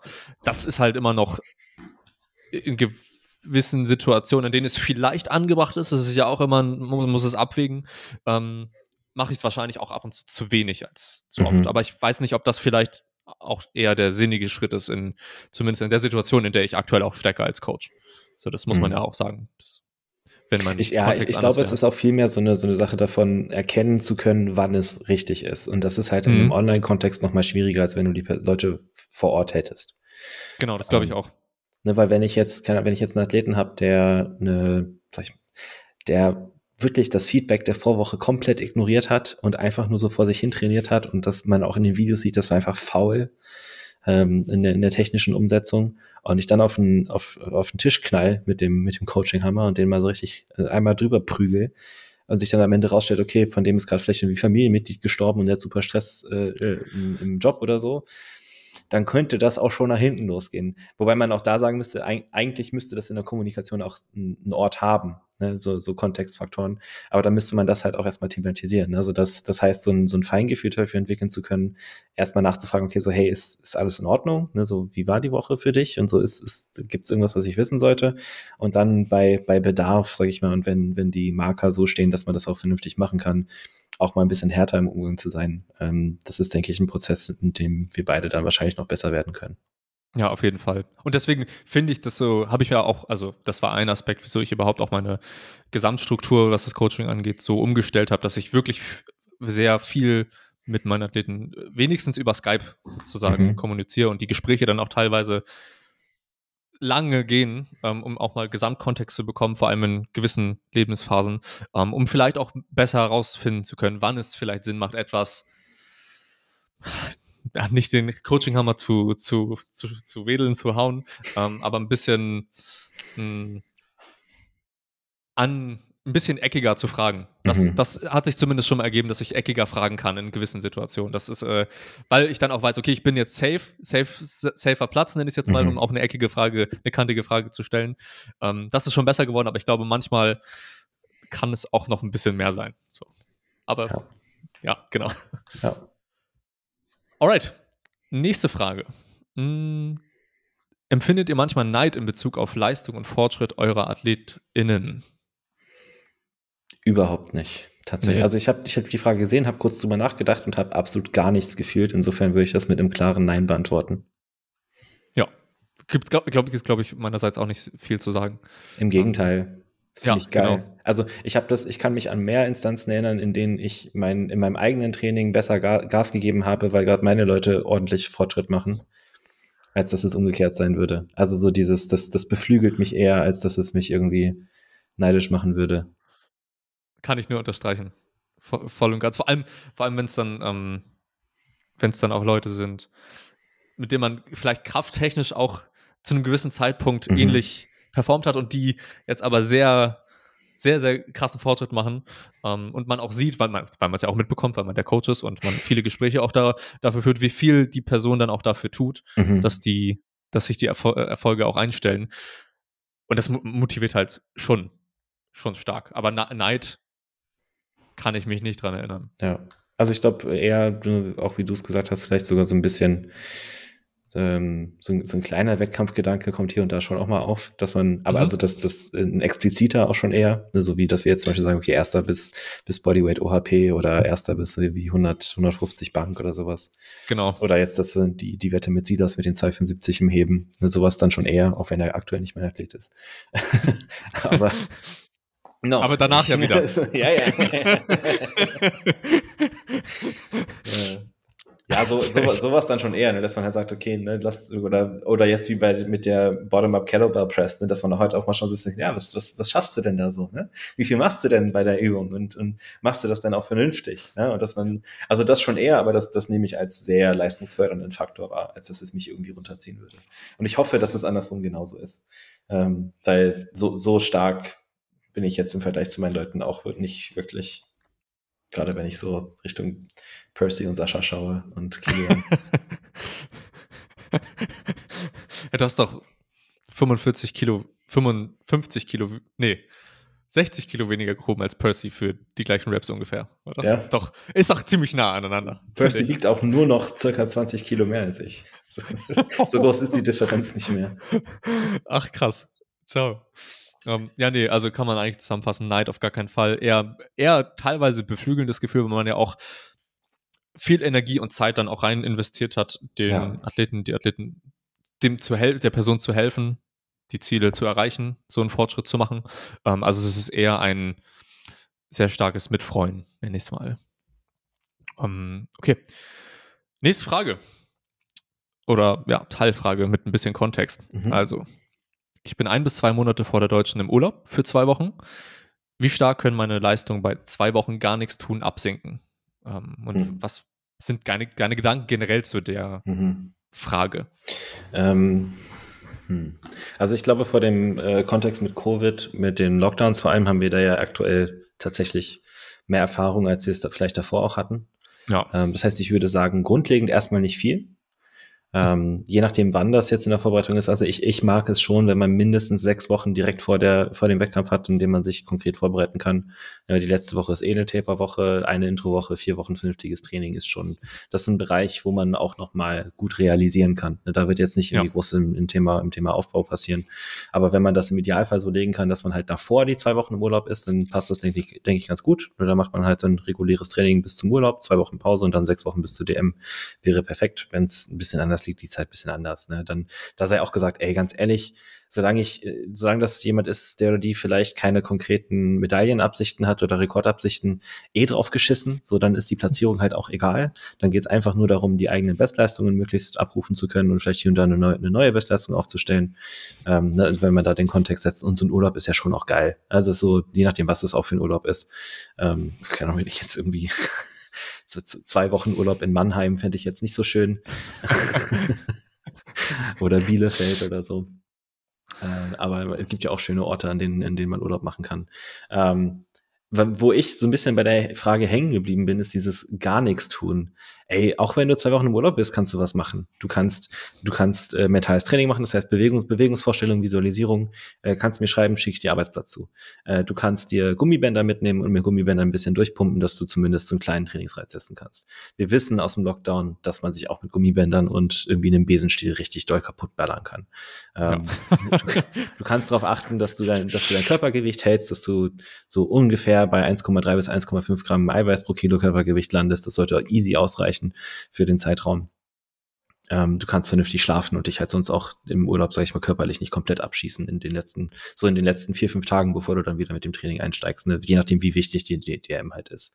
Also das, das wären so die, die Punkte, die ich da bei der Frage sehe. Generell würde ich mir da keine so großen, ich würde mir keine Sorgen drum machen. Man kann sicherlich sowohl dafür, dafür planen, als auch dann währenddessen halt gucken, dass man hier und da mal ein bisschen was macht, um die, vor allem die Bewegungsmuster aufrechtzuerhalten und auch kleinere Reize zu setzen mit dem Equipment, was man halt zur Verfügung hat. Selbst sei das halt mal eine halbe Stunde irgendwie mit Bänder ein bisschen durchpumpen, zweimal die Woche. So, mehr, viel mehr das braucht es ja nicht. Ja. Safe. Ja, bin ich, bin ich voll bei dir. Würdest du sagen wir, du bist, du bist in der, in der Situation, sagen wir, sechs, sechs Wochen out. Mhm. Ähm, sechs Wochen out gehst du für zwei Wochen in Urlaub und tust gar nichts. Mhm. und äh, kannst auch wirklich nichts tun, weil, also könntest schon, mhm. aber du machst es nicht. weil man kann ja eigentlich immer was tun, wenn man das unbedingt auch möchte. Ja. Ähm, würdest du dann deine Erwartungen an, den, an, die, an die DM runtersetzen? Also wenn du dann wirklich nur vier Wochen bis zur DM hast noch im Endeffekt? Oder würdest du, oder zum Wettkampf, was findet mhm. ist ja egal, was für ein Wettkampf ja, es ist. Würdest du die teilweise runtersetzen? Oder zumindest anders auf den Wettkampf blicken als vorher. Mhm. Ja, schon, klar, ist ja schon ja. ein anderer, anderer Kontext als jetzt hier, also als jetzt ideale, in Anführungszeichen, Voraussetzungen. Ja. Ähm, ich denke auch, also auch jetzt, in, wie ich ja bezeugen kann, auch in drei Wochen kann man schon viel realisieren. so ist nicht. Ähm, ist halt die Frage, wie viel das kostet am Ende, sage ich mal. Ähm, aber ja, ich würde ja, also ich würde die Erwartung, äh, die, die, beziehungsweise ich würde nicht die Erwartung, aber ich würde die Zielsetzung ein bisschen anpassen. Sagen, okay, dann, mhm. dann gucke ich halt, ne, das, das, was ich so an Bestleistungen circa abgeliefert habe in den, in den äh, Trainingsblöcken davor, ähm, an, an E-Water-Ramps, das würde ich realisieren wollen. Das ist, denke ich, realistisch in den meisten Fällen. Ähm, und dann halt einfach eine gewisse Offenheit an den Wettkampftag mitbringen dafür, so ein bisschen auch zu spielen und vielleicht den Wettkampf eher als eine Lernerfahrung mitzunehmen, als dass ich jetzt sage, okay, das ist der Wettkampf, auf den ich mich unbedingt vorbereite und, und bei dem alles perfekt ist. Ähm, ne, dass man halt einfach da so ein bisschen auch die, ähm, ja, eine, eine gewisse Offenheit für, für unterschiedliche Outcomes mitbringt. Weil es kann ja sein, so Peaking ist keine Wissenschaft. So ist, genau. Gibt, ne, das ja. auch, auch jetzt gerade erst ja. wieder bei beim, beim, beim, ich weiß gar nicht, ob es bei Stronger by Science oder bei Iron Culture war. Ähm, Habe ich gerade nicht mehr im Kopf. Ähm, also es, es gibt nicht so viel zu, so viel Literatur zu Peaking, gerade vor allem nicht im Powerlifting. Existiert einfach nicht. Ähm, das heißt, es kann gut sein, dass so ein so eine vier Wochen oder sogar eine dreiwöchige Vorbereitung richtig krass gut funktioniert und man dann am Ende mit einem 60 Kilo Total PR, PR rausgeht. Es kann auch sein, dass man komplett ins Bett kackt und die 50 Kilo unter seinem eigentlichen besten Total liefert. Es ja. kann auch sein, dass am Wettkampftag die Bank super rutschig ist und der Teppich rutscht und die man keinen Legdrive benutzen kann und man bei der Bank ausbombt, weil man, weil man keine, keinen gültigen Versuch hinbekommt. Oder äh, es ist halt, ja, also gewisse Offenheit sollte man immer mitbringen. Ich denke, das, das ändert sich in dem Kontext nicht. Ja, Finde ich, find ich gut. Finde ich gut. Hm, wollen wir noch zwei Fragen machen? Ja. ja. Können wir noch, ne? Äh, wie steht ihr dazu, Trainingsblöcke einfach stumpf zu wiederholen? Um, ähm, ja. Stehe steh ich auch zu. also, äh, hat, hattest du ja schon gesagt, ne, wenn es halt gut funktioniert, äh, ich brauche kein System verändern, was gut funktioniert. Äh, ich, das, ne, man kann höchstens so jetzt, also ich mache das meistens so, und das passiert häufig, wenn ich mit meinen AthletInnen einen guten Trainingsblock habe und der, und der, also der gut lief und die Kraftwerte sich gut entwickeln und die Assistenzen sich gut entwickeln, dann geht man einfach nachher und sagt, okay, dann machen wir den jetzt nochmal mit kleineren Anpassungen, vielleicht in Wiederholungsbereichen.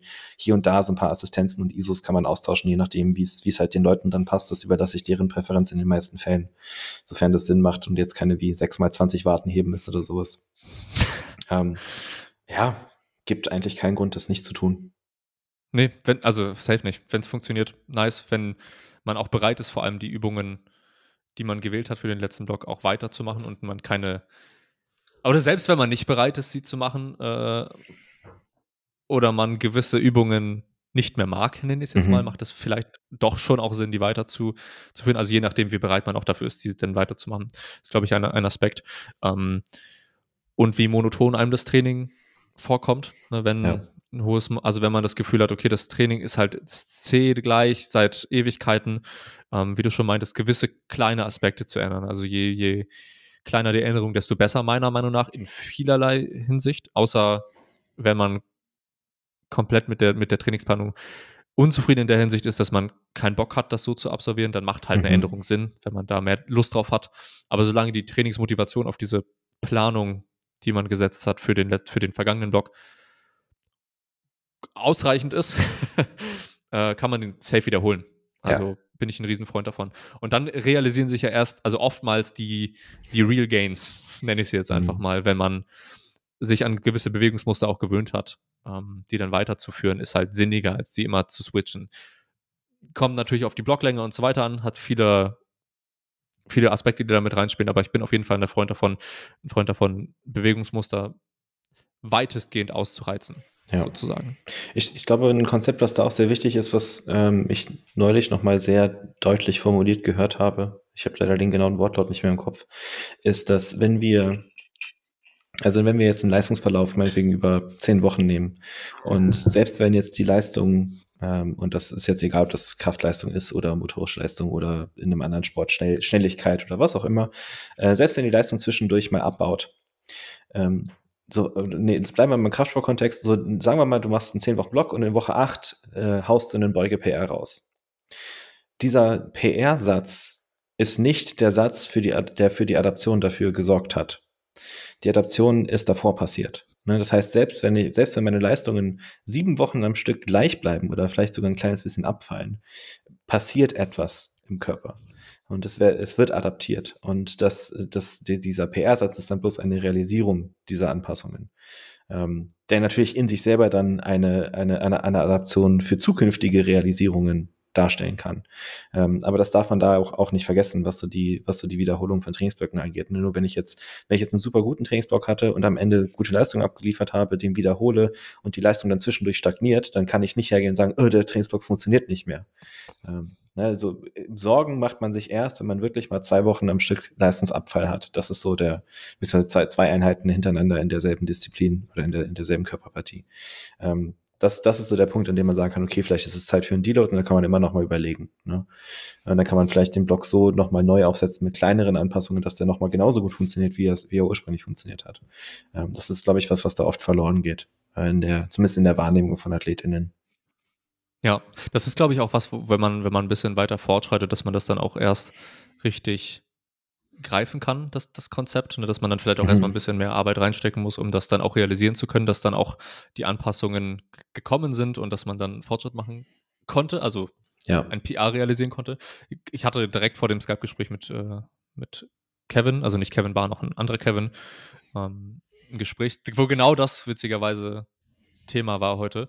Er hat drei Wochen am Stück 110 für ein Triple gedrückt, für Mhm. eine gleiche RP eigentlich und war recht frustriert, dass der Satz nicht. Also insgesamt Training, sonst lief alles, hat alles auch von der Bank, Mhm. alle Bankvarianten sind vorangeschritten, aber die, der Topsatz 110 äh, Triple war immer eine gute RP, Mhm. 7,5, 8 so in die Richtung äh, und konnte in der letzten Woche vom Block dann ein PR realisieren mit 112,5 für Vierer. Also das kommt dann auch teilweise vielleicht auch in, in Schüben. So, nenn, also nenne ich es jetzt mal, so wird es Ja. zumindest oft wahrgenommen, erfahren.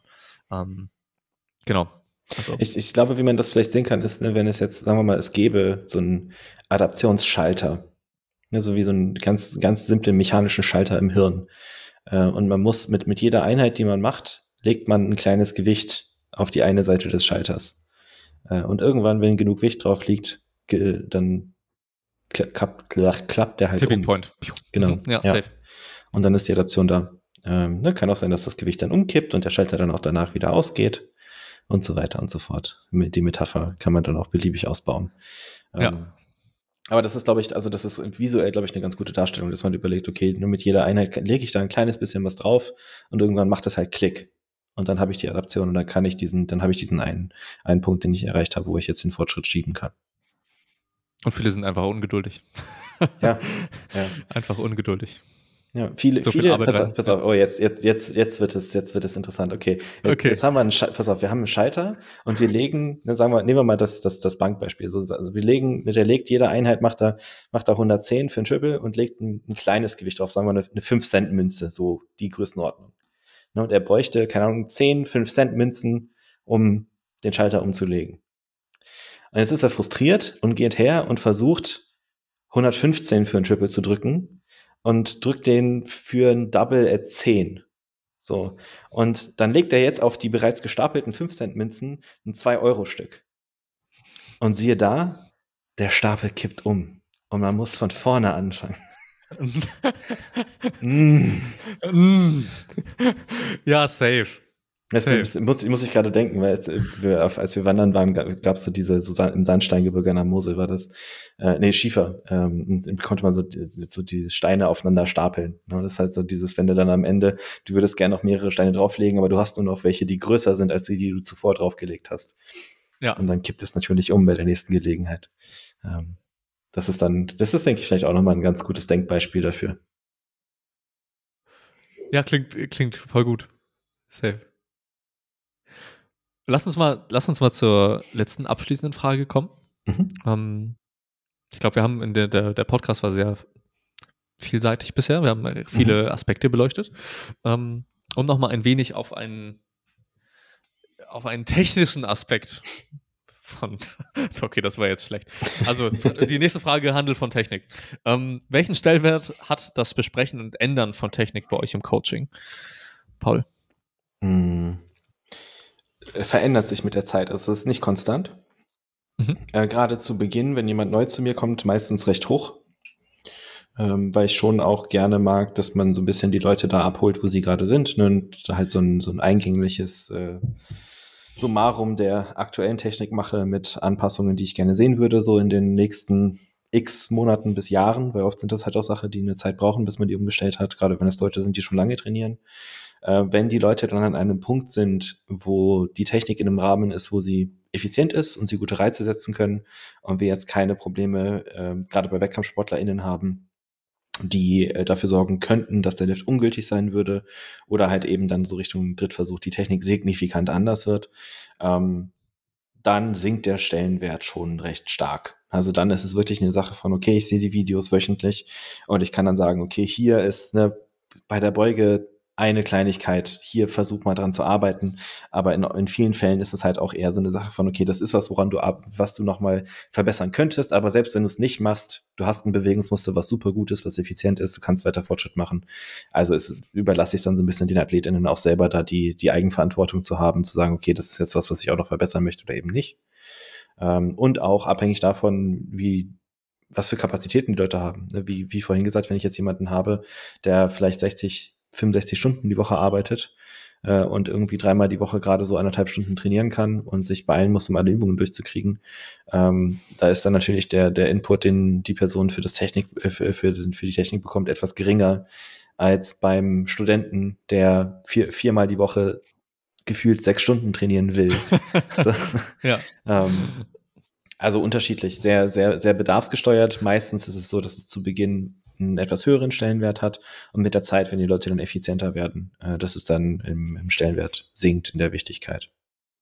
Okay, also was dir vor allem wichtig ist, was ich auch voll unterschreiben würde, wären so die drei, drei, Haupt, drei Hauptpfeiler, nenne ich es jetzt einfach mal. Effizienz, Konstanz und Gültigkeit auf dem Wettkampf. Genau. Das kann man, glaube ich, so ähm, festhalten. Bin ich hundertprozentig bei dir. Ähm, solange, wenn das gegeben ist, ist halt der Rest sehr viel Individualisierung, nenne ich es jetzt einfach mal, oder ein, ein, individuelle Entfaltung der Technik auch einfach, wo man ja. nicht so viel reingrätschen muss oder sollte als Coach meiner Meinung nach. Ähm, was ich aber immer interessant finde, also beziehungsweise gut finde, und das zähle ich auch zum, äh, vor allem Besprechen von Technik, ähm, ist einfach immer ab, mal abzuchecken, wie, was denn aktuell der, also was für einen gewissen Fokus die Person gerade bei den jeweiligen Lifts hat. Ähm, ja. Ob es einfach ein komplett mindless Lifting ist in der, in der Hinsicht oder ob auf bestimmte Sachen Wert genommen, also äh, die im Fokus stehen, ähm, das einfach mal herauszukristallisieren und dann vielleicht auch mit der Zeit ein Bild dafür zu bekommen, okay, was funktioniert in der Regel ganz gut, darauf mhm. auch immer wieder, das vielleicht manchmal auch wieder ins Bewusstsein zu rufen, in den Vordergrund zu, zu bringen. Ich habe das bei vielen ähm, bei oh, ganz, ganz vielen Leuten, die nach zwei, drei Jahren Training, äh, progressiven Training, irgendwann vergessen, wie das Valsalva-Manöver an sich funktioniert. Das ist ja ein Aus Ausdrücken der Luft ist und nicht ein, ich halte die Luft einfach drin, sondern dass du verdammt nochmal richtig hart pressen musst. Ähm, solche Sachen dann auch ein bisschen mehr in den Vordergrund wieder zurück, mhm. wenn man weiß, was funktioniert hat, wenn man das Ganze mal so ein bisschen ergründet hat. Ähm, ja. Also ich finde das Besprechen vor allem immer sehr wichtig, auch zu fragen, wie sich das überhaupt anfühlt. Ähm, mhm. Ob auch gewünscht ist in irgendeiner Art und Weise, dass Veränderungen vielleicht, also ob Veränderungen ratsam sind. Ähm, genau. Ja, das Besprechen davon finde ich einfach wichtig. Vor allem auch so dieses, wie du gesagt hast, dieses Abfragen der, der Wahrnehmung der Athletinnen selbst und der auch der Wichtigkeit. Also wenn ich jetzt, also wenn wenn ich an einem Punkt bin, wo ich sage, okay, ich habe jetzt den zweiten oder sogar dritten Wochencheck-in hintereinander gemacht und jedes Mal bei der Beuge gesagt, ey, sieht top aus, so ich sehe da jetzt nichts, was ich verbessern wollen würde, mach genauso weiter, die und die Sachen machst du gut, bleib da dran. Ähm, dann frage ich auch einfach mal nach, so gibt's aktuell bei der, bei der Beuge irgendwas, was du noch lernen möchtest, was du noch verbessern möchtest? Ja, und wie würde, und wie würdest du das angehen wollen und was, wie kann ich dich dabei auch unterstützen? Also das ist dann so eher, so würde ich sagen, äh, zu Beginn ist es viel, Dinge, die ich an Input und auch Vorgaben teilweise gebe, wo ich dann mhm. auch sage, so mach das mal so, ne, vertrau mir mal, mach das mal so und dann gucken wir. Äh, und hinten raus ist es dann eher so eine Sache von, okay, wie fühlt es sich für dich an und was würdest du gerne ver verbessern und verändern, was würdest du gerne noch lernen? Ähm, das ist, denke ich, auch nochmal eine, eine wichtige Sache und auch eine Frage, die oft auch einfach vergessen wird im Coaching. Also ich habe oft das Gefühl, äh, dass wir so bei, bei uns in unserer Blase ist das schon auch doll im Vordergrund also so mit, äh, wenn ich mit, mit dir drüber quatsche, mit Kevin Wiethoff, mit, mit Moritz, äh, dann ist das schon auch eine Sache, die immer wieder eine, eine sehr wichtige Rolle in der Kommunikation spielt.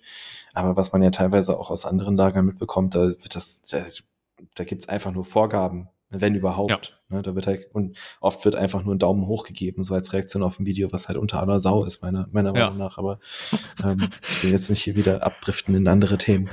Ähm, ja, also ich denke, so die, die Wahrnehmung ist halt wichtig. Was ich, was ich da vielleicht noch mit einwerfen würde, das hatte ich ja schon mal vielleicht, ich weiß gar nicht, ob ich das im Podcast mal gesagt hatte oder nur dir. Ich hatte das auch mal mit Moritz besprochen. Ich glaube, eine Sache, die mit der Zeit, also A, was du gesagt hast, ist natürlich, schleichen sich immer mal wieder Sachen ein. Ähm, hatte ich vor kurzem erst, äh, dass ich bei meinem, äh, bei zwei von meinen AthletInnen, das mit der Zeit, eine, eine, die neu zu mir gekommen ist und einer, der schon länger bei mir ist, sich das eingeschlichen hatte, dass plötzlich zwischen Lowbar und Highbar gar kein Unterschied mehr in der Ablage war sondern te te teilweise nur noch der Griff ein bisschen anders. Ne? Ich, also ich habe die Videos geguckt und dachte mir so, hä, das sieht doch, also weil ich, ich lasse meine Leute auch immer drunter schreiben, was für eine Beuge, also was für eine Variation das ist, was für eine Bewegung das ist. Äh, da habe ich so Hyper gesehen und habe hab so kommentiert, habe so ins, ins Feedback geschrieben, ja, Hyper sieht richtig gut aus und dann sehe ich das nächste Video und ist auch Hyper und dann steht so Hyper und ich so, warte mal. Ähm, also es schleichen sich immer mal wieder Sachen ein. Aber was auch wichtig ist, ist, ich glaube, wir werden ja natürlich mit, mit Bewegungen, je länger wir die machen, je häufiger wir die, häufiger wir die machen, werden wir effizienter, die Bewegungsmuster werden automatisierter. Ähm, aber ich glaube, unsere Wahrnehmung der Varianz in dieser Bewegung verbessert sich mit der Zeit. Also am Anfang nimmt man die Varianz, glaube ich, recht wenig wahr. Also wenn du wirklich mit Anfängern arbeitest, ähm, wenn die eine Beuge machen und dann irgendwie das, die Knie machen irgendwie gefühlt einen halben Welt, eine, eine halbe Weltreise, äh, das nehmen die teilweise gar nicht so richtig wahr. Ne? Die wollen irgendwie nur runterkommen und wieder aufstehen. Und dann mit der Zeit lernen sie, wie eine vernünftige, wie eine vernünftige Beuge ist. Dann konzentrieren die sich auf sehr einzelne Sachen. Das heißt, die Wahrnehmung der Varianz wird ein bisschen besser, aber vor allem lokalisiert. Und mhm. irgendwann wenn die Bewegung tatsächlich visuell, vor allem wenn wir als Coaches die Videos bekommen, so du siehst diesen, diesen Satz und die, die Wiederholungen in diesem Satz unterscheiden sich fast gar nicht. Gar nicht. Die ja. sind nahezu identisch zueinander. Und trotzdem weißt du in der Wahrnehmung dieses Athleten, weil die, weil die das jetzt schon drei, vier, fünf Jahre machen, die fühlen jeden einzelnen Millimeter, den das Knie nach, nach außen macht, was es normalerweise nicht macht. Das heißt, das, ja. das ist, glaube ich, ein Faktor, den man so in diesem Thema Technikfeedback auch nicht vergessen darf, ist, dass die, die, die Wahrnehmung der Varianz in der Bewegung mit der Zeit immer besser wird obwohl die eigentliche Varianz in der Bewegung immer weiter abnimmt. Ähm, und das ist ein, das ist ein Faktor, den man da äh, nicht, nicht außen vor lassen darf. Und das glaube ich, ich bin mir gar nicht sicher, ob es da Literatur zu gibt, aber es ist ein Konzept, was ich sehr faszinierend finde, was sich zumindest für mich als, als schlüssig äh, herausstellt. Ähm, also wer ja. vielleicht mal äh, Motor, also Mo Motorik ist halt wirklich ein Bereich in der Sportwissenschaft, da hat keiner Bock drauf. Ne? Es ist halt wirklich, also ich kenne, ich kenne, glaube ich, einen Dozenten, der dem Motorik Spaß macht. Ähm, das, also, aber wenn irgendjemand von unseren ZuhörerInnen in der Sportwissenschaften, in Sportwissenschaften studiert und noch ein Thema für eine wahrscheinlich Masterarbeit braucht, das wäre doch mal eine, ein interessantes Ding. Vielleicht sogar eher für eine Doktorarbeit, wer weiß. Ähm, ja. So, so Wahr, Wahrnehmung von Bewegungsvarianz finde find ich schon faszinierend, wie sich das mit der Zeit entwickelt. Ja, es gibt, es gibt ja, glaube ich, ähm, Jetzt muss ich, muss ich aufpassen. Es gibt ja so ein paar Studien, die, also jetzt nicht auf Kraft-3-Kampf oder Beugemuster oder sowas bezogen, aber auf sonstige Bewegungen ja gezeigt haben, dass vor allem recht fortgeschrittene Personen in dieser Fähigkeit, was auch immer es ist, ähm, dass ja immer Varianz besteht, also mhm. in, der, in der Regel Varianz besteht. Und was die Wahrnehmung angeht, habe ich keine Ahnung, aber ich würde es auch definitiv sagen, dass die Wahrnehmung ähm, deutlich höher ist. Worauf ich, mein Punkt, den ich, den ich setzen möchte, ist, ich habe einige Leute, die, die denken, dass Varianz ähm, komplett zu vermeiden, dass es gilt, kom Varianz komplett zu vermeiden ähm, und die sich dann, die eine Einheit als recht oder eine Beuge als recht nicht zielführend wahrnehmen oder nach eine nicht mhm. gute Beuge wahrnehmen, wenn das Gefühl von Varianz recht hoch war in einem Satz. Äh, das ist vielleicht auch nochmal in einem Gespräch, wenn man Technik bespricht, wertvoll, ähm, einfach, wenn das Ganze dann in einem Rahmen ist, der, der, der sinnig ist, dann auch hervorzuheben, dass Varianz einfach ähm, immer gegeben ist. Also es wird nie ja. eine Rap gleich aussehen wie die andere und das ist auch vollkommen fein. Es geht darum, trotzdem zu performen. Ähm, hatte ich auch äh, eben gerade. Deswegen mhm. ist es mhm. gerade noch so präsent, auch mit, mit Kevin, der auch was 175 für einen Vierer gebeugt hat und meinte dann, ja, aber die dritte und vierte, da hatte ich dann ein bisschen mehr Vorlage und das war ein bisschen Hüftschießen und ich gucke mir das an, denke mir so, Bruder, das ja. halt, ist halt nicht wirklich. Aber die Wahrnehmung, wie du es beschrieben hast, die ist dann halt sehr fein. Ähm, und dann mhm. fühlt sich ein kleines aus dem Muster kommen schon ganz, ganz anders an. Und vielleicht auch, je nachdem, welche äh, Denkkonzepte man hat hinsichtlich Technik und vielleicht auch Schmerz und weiteres, ähm, wird man das, wird das dann vielleicht als sehr sch ja, schlecht wahrgenommen. Genau. Ich, ich würde da vielleicht noch mal was reinwerfen und dann können wir auch zum Ende kommen. Ähm, ja. Was, glaube ich, auch eine Sache ist, die viele Leute, vor allem die, die halt so technikbesessen sind, die immer alles perfekt machen wollen, die da in Vergessenheit gerät, es ist eine im, im Powerlifting und auch in anderen Sportarten eine sehr wichtige athletische Fertigkeit, also auch was, was man üben muss, ist, in der Lage zu sein, bei, bei solch Varianz in der Bewegung schnellstmöglich eine Korrektur einzuleiten. Beispiel bei der Beuge, wenn ich als, ich sollte als Powerlifter in der Lage sein, während der Beuge zu bemerken, okay, ich bin gerade, keine Ahnung, zu weit in Vorlage gekommen in der Konzentrik und jetzt weiß ich, dass ich sofort X tun muss, um das zu korrigieren. Ne, damit ich möglichst in der Lage bin, diese Bewegung noch gültig zu Ende zu bringen. Das ist eine Fertigkeit, die man auch lernen muss.